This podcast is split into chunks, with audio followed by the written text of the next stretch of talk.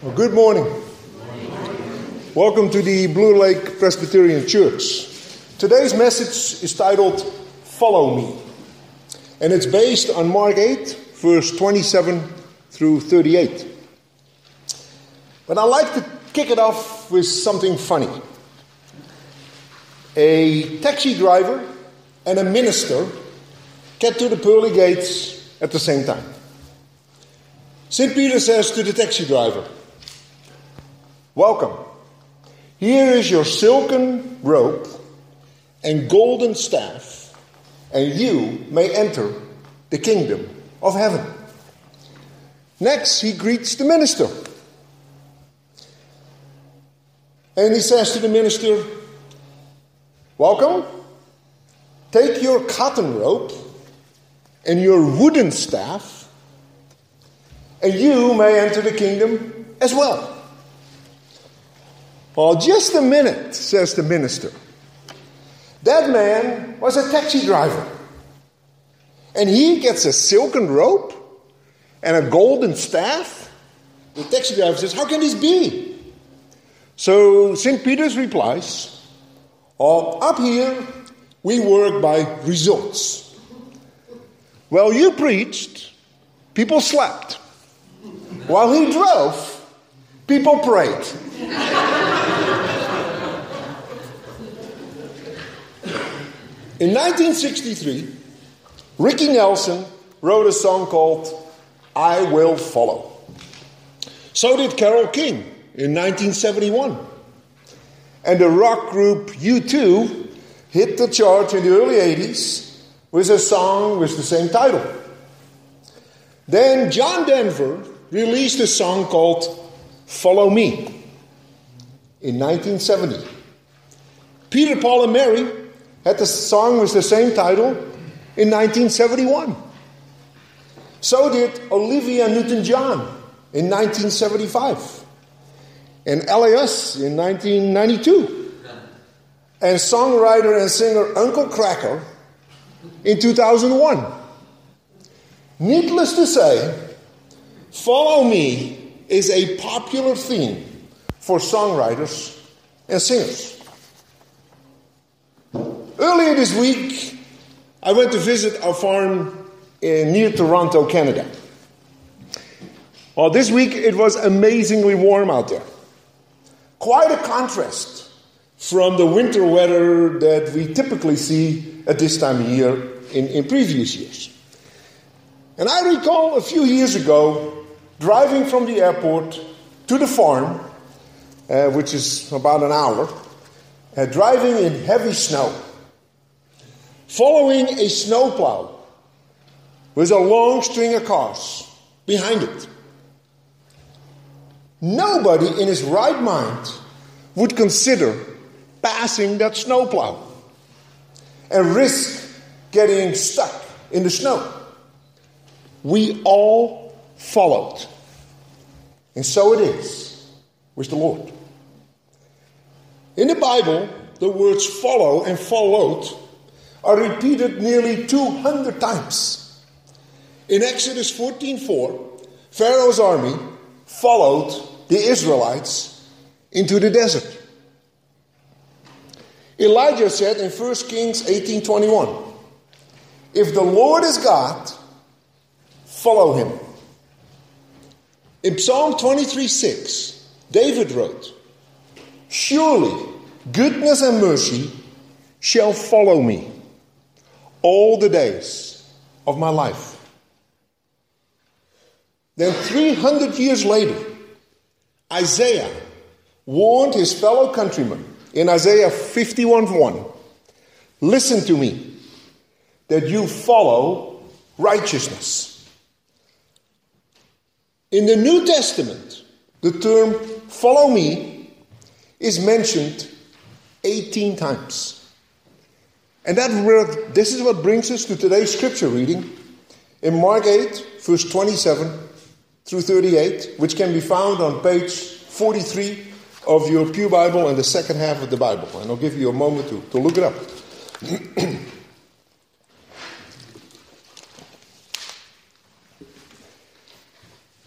Jesus went on with his disciples to the villages of Caesarea Philippi. And on the way, he asked his disciples, What do people say I am? And they answered him, John the Baptist, and others, Elijah, and still others, one of the prophets. He asked them, What do you say that I am? Peter answered him, You are the Messiah. And he then sternly ordered them not to tell anyone about him. Then he began to teach them that the Son of Man must undergo great suffering and be rejected by the elders, the chief priests, and the scribes, and be killed, and after three days rise again. He said all this quite openly, and Peter took him aside, and he began to rebuke him. But turning and looking at his disciples, he rebuked Peter and said, Get behind me, Satan, for you are setting your mind not on divine things, but on human things.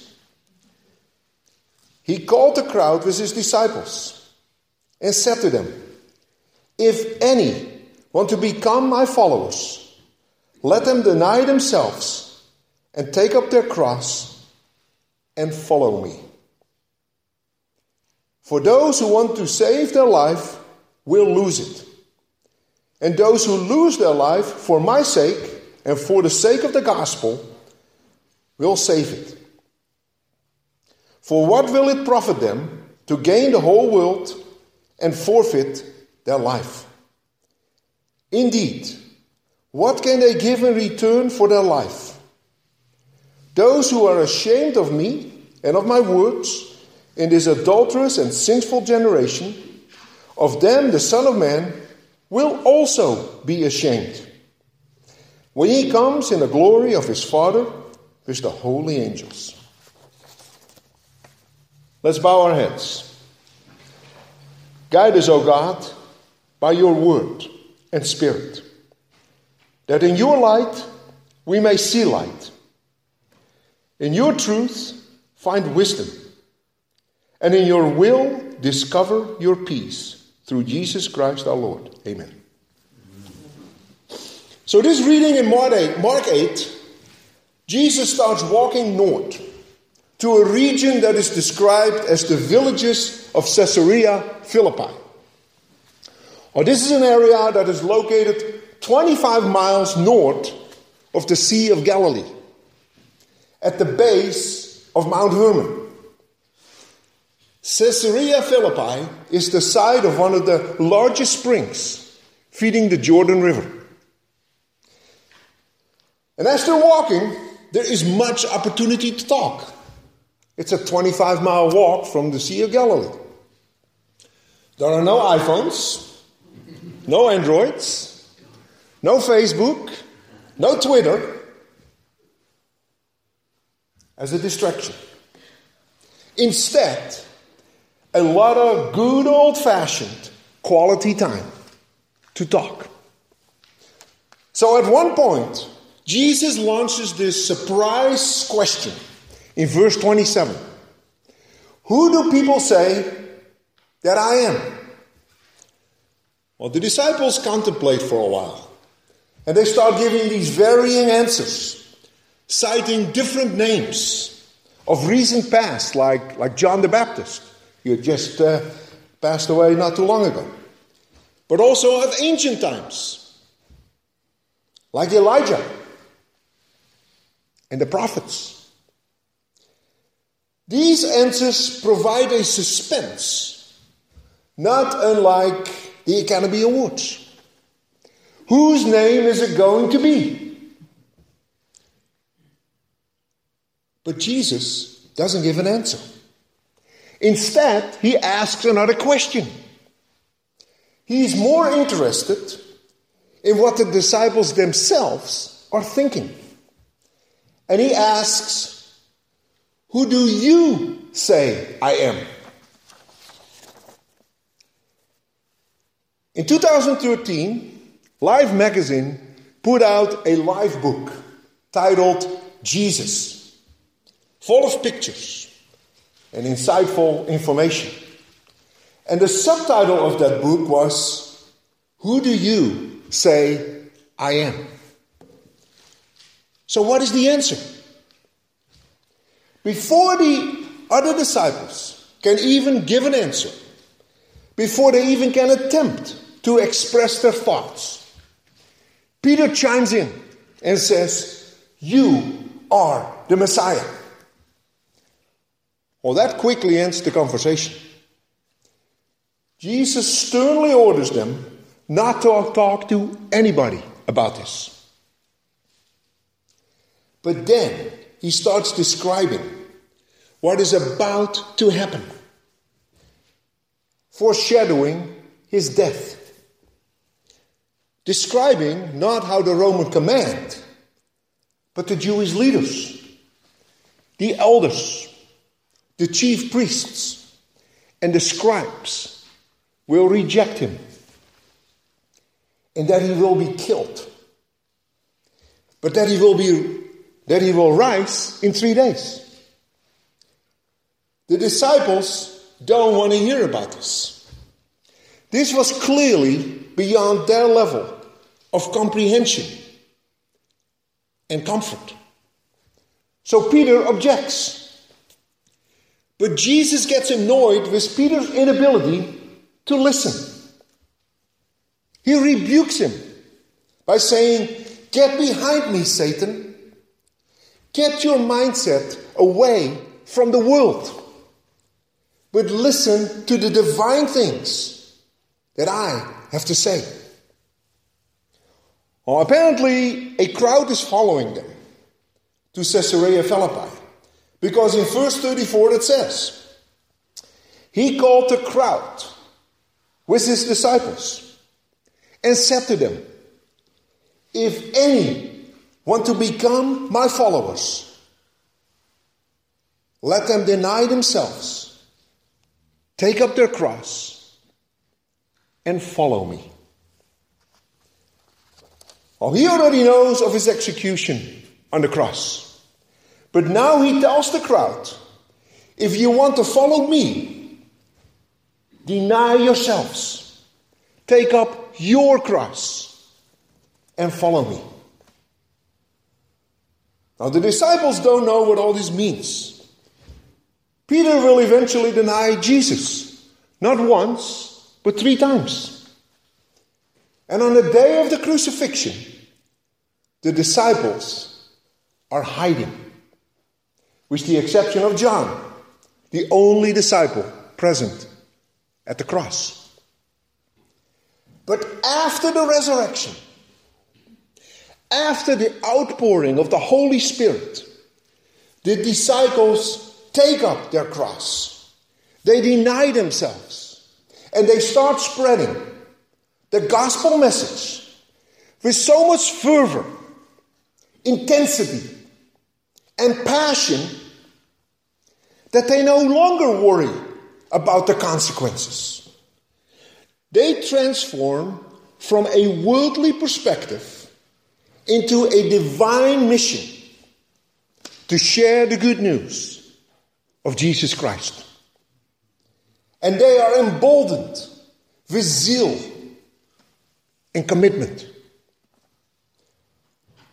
Now, all the disciples were persecuted. And with the, with the exception of John, they all died as martyrs. As martyrs.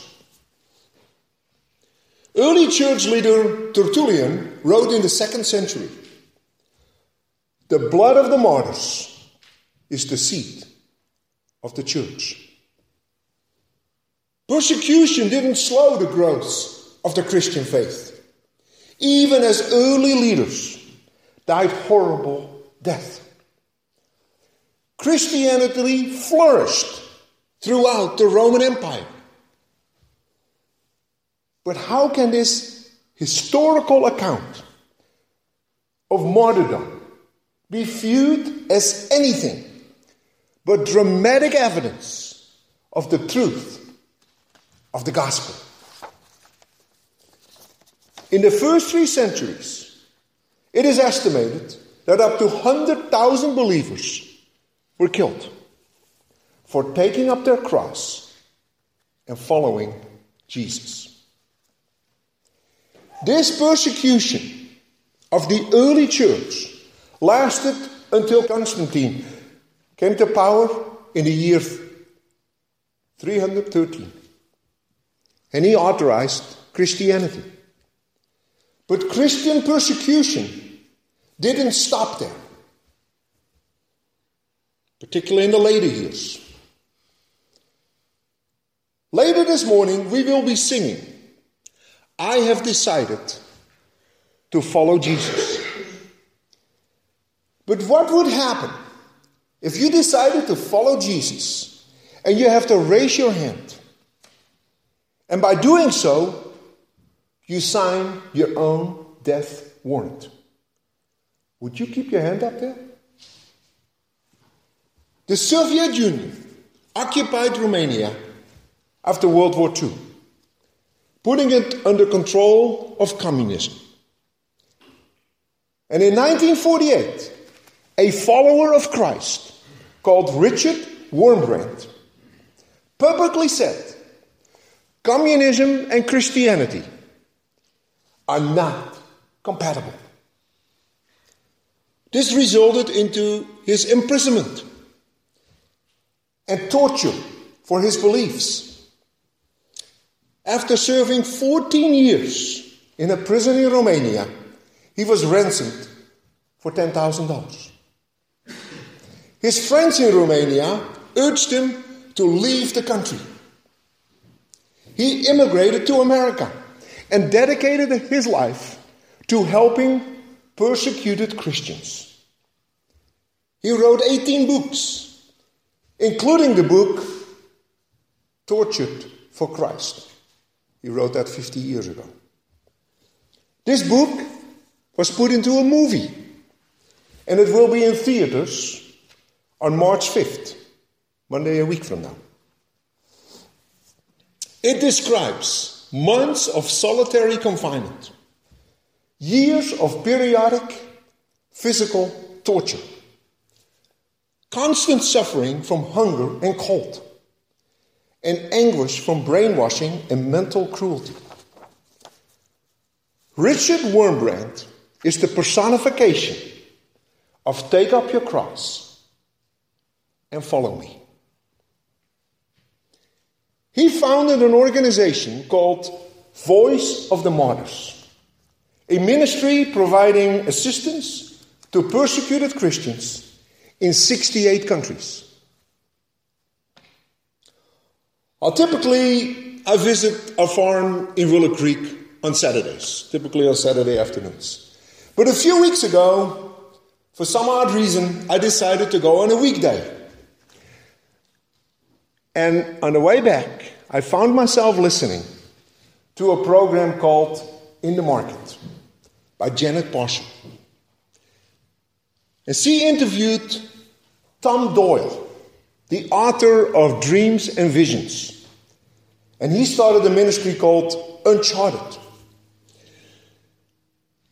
And with the Olympics in Korea this year, they were discussing how the Voice of the Martyrs Korea was delivering letters to 2,300 North Korean defectors who had taken up their cross and are now following Jesus. These believers entered into a ministry, reaching out to their fellow, countrymen in North Korea. The gospel is making it into North Korea through shortwave radio and balloons with Bibles attached. Doyle told a story of a North Korean soldier who found such a Bible. He started reading it, searching for the truth. It moved him to run across the two and a half mile wide DMZ. And he became a follower of Jesus. And he's now entering ministry. Former US Senator and Kansas Governor Sam Brownback, who is currently the US Ambassador at Large for International Religious Freedom, shared in an interview that North Koreans who are caught following Jesus are told to deny their faith, or gruesome torture will result. He cited examples of molten lead being poured down the throat of believers who do not renounce their faith. He continued when in North Korea, when a North Korean is arrested for following Jesus, he or she will go to prison. But so will their parents and their children. And they are subject to persecution and torture. The North Korean government goes through great lengths to uproot Christianity and persecute those who have decided to follow Jesus. Now, how can a church grow under a dark, repressing regime like that? Well, the church in North Korea is growing despite severe persecution. This is the ultimate example of take up your cross and follow me. Now, south of the border, followers of Christ are bountiful and full of fervor and passion. There are more Presbyterians in South Korea than all of the United States of America. The largest evangelical church in the world, the Yoido Full Gospel Church, is located in South Korea, counting 430,000 members. And more than 200,000 people attend their Sunday service in their main church in Seoul, South Korea. Today, South Koreans are the most fervent evangelists in the whole entire world. There are an estimated 17,000 Korean missionaries worldwide, the second largest group after the United States. And although several Korean missionaries were killed in Afghanistan by the Taliban in 2007, they are committed regardless of the cost of discipleship. The Association of Protestant Churches in South Korea plans to dispatch 100,000 missionaries by the year 2030.